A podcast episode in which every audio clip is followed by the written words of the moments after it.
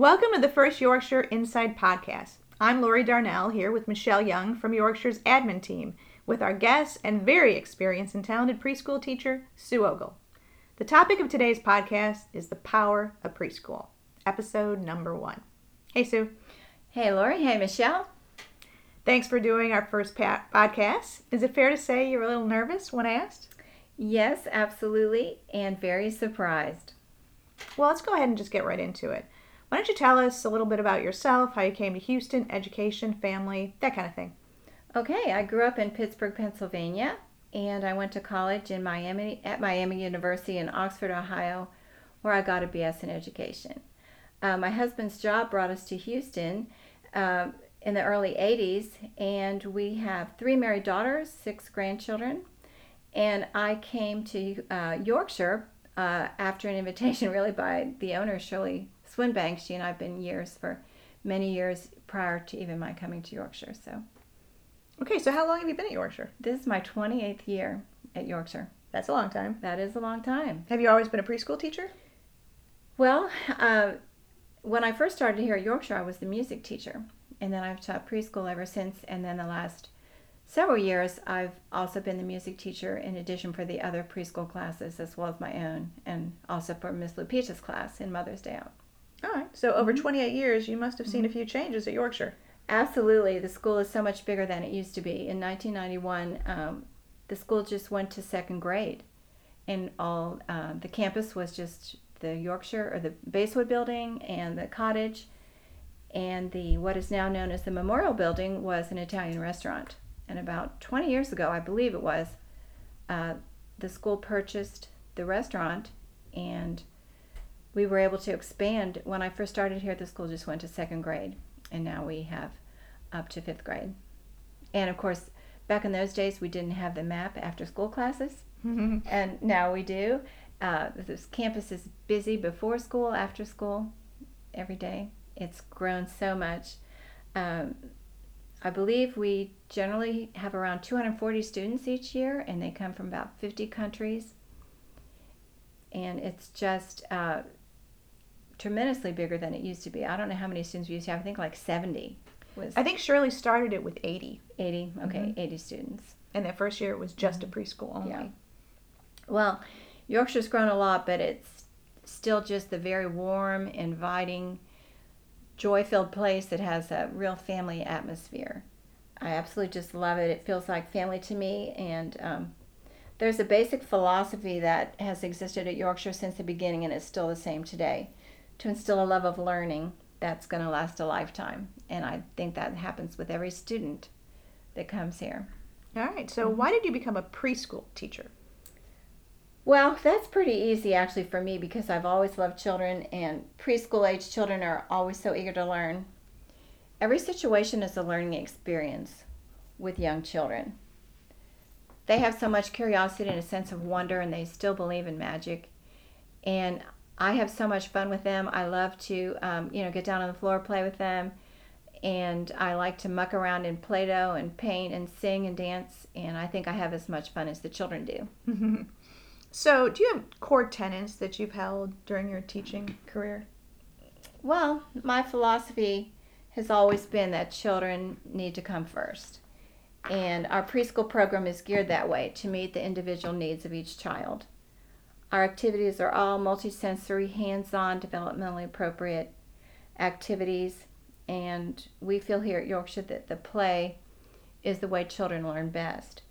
So that I think a preschool teacher's most important job is to encourage children to play and to use their imaginations because that's the way that they're going to build their creativity is by you know playing and using their imaginations we work really hard also to build their social and emotional skills and um, children are not born knowing empathy and really a child doesn't really learn true empathy till around age six so here in the preschool we spend a lot of time helping children to learn to share and take turns and all the other social skills that come along with learning to become a human. Okay.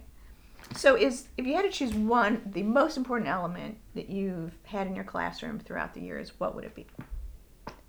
Well, I understand that children really need to move in order to learn. The more the children learn, the more their brains are stimulated. When we think about movement, we think of it generally as ways to strengthen people's muscles to strengthen their gross motor skills. But movement is also helping to strengthening children's brains. The preschoolers at Yorkshire are always on the move in their individual classrooms as well as outside on our various outdoor learning centers. We have a snug play where the children can move great big pieces of equipment around and um, climb on them. We have our regular playground, which we call the Outdoor Learning Center. Outside of the preschool classes, we have what we call the lily pad. I usually call it our backyard. Mm-hmm. There are um, there's a, an actual stream out there where children can play in the water and go fishing. We have various types of sensory experiences out there with different sizes of of rocks and stones and sand. We've got our big field where the children can run around. Coach Josh comes every week to do physical uh, education activities with them. In addition, in our classrooms, we're always dancing and singing and moving around a lot. Um, we also do brain gym activities. So, what's brain day. gym? Oh, brain gym. Brain gym is a series of exercises. It helps children to integrate both sides of their brain. We do this by helping them to learn how to cross the midline. We make little X's on our knees, we cross our um, arms on the shoulders, we cross our elbows, we put on our listening ears, we pinch the ears up and down. It helps to relax them. It also helps to increase their focus, decrease any stress. It's just really helpful. The whole school actually does brain gym. The uh, preschool is not the only group that does. So okay, I make sure to do it every single day, at least once, sometimes multiple times with my children. Mm-hmm. All right. So, what advice would you give to parents of preschoolers specifically? Well, the parents need to keep in mind that children learn best by interacting with people, being active, getting outside, being physically active, climbing, running, swinging, riding bikes.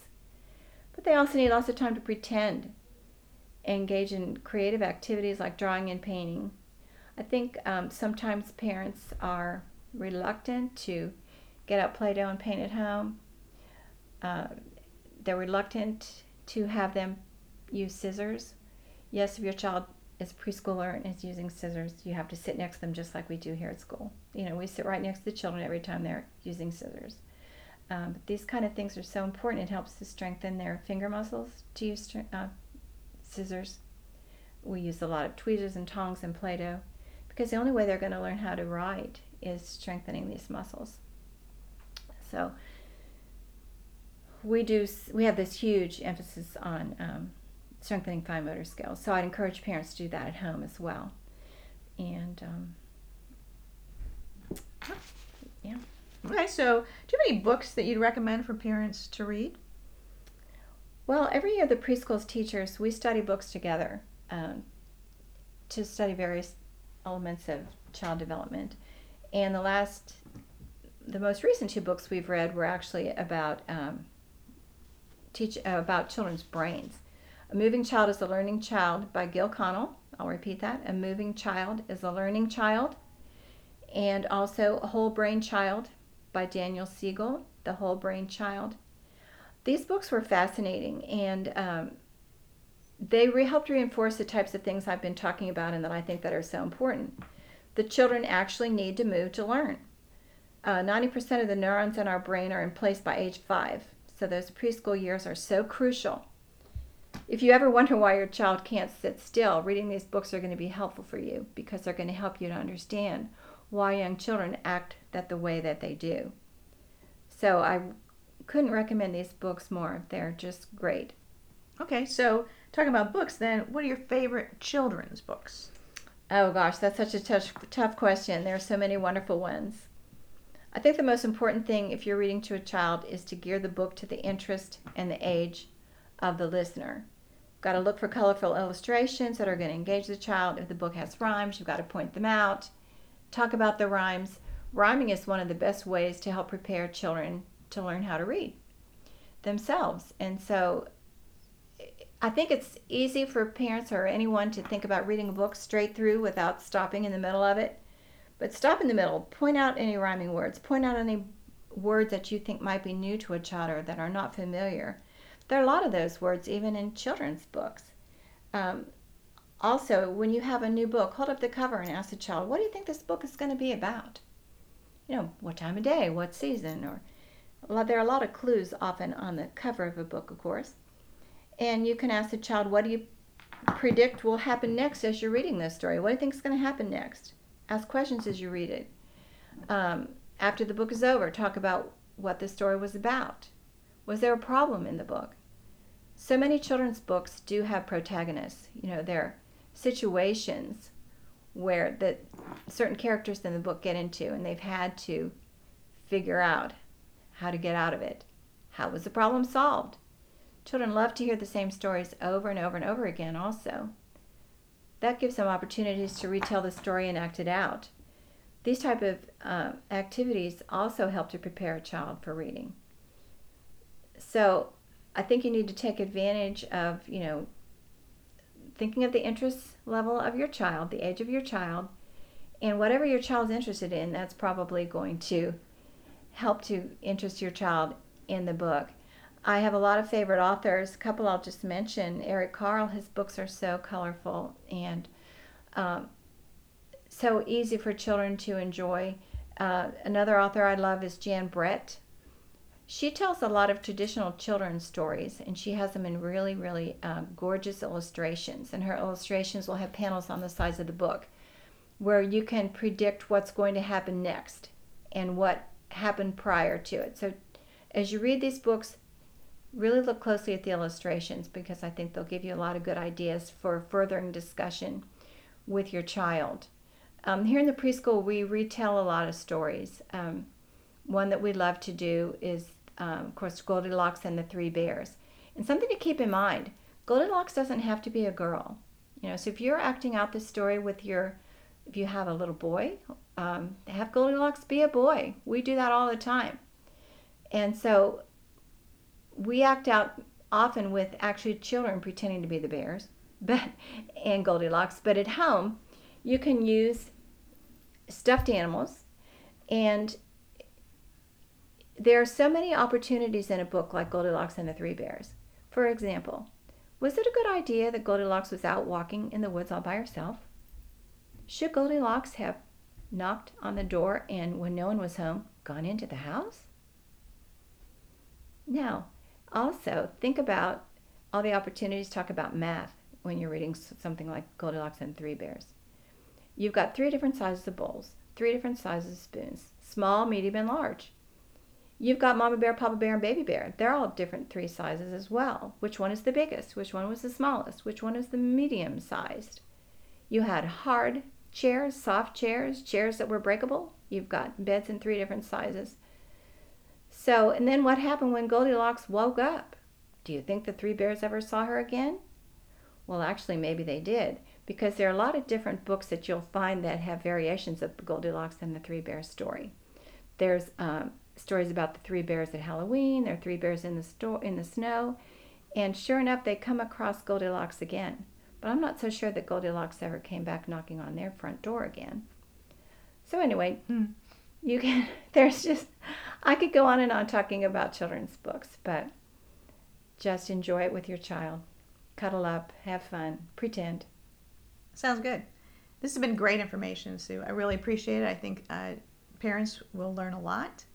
So thank you so much. Thanks also to Michelle Young for handling the technical aspect, and thanks to our listeners.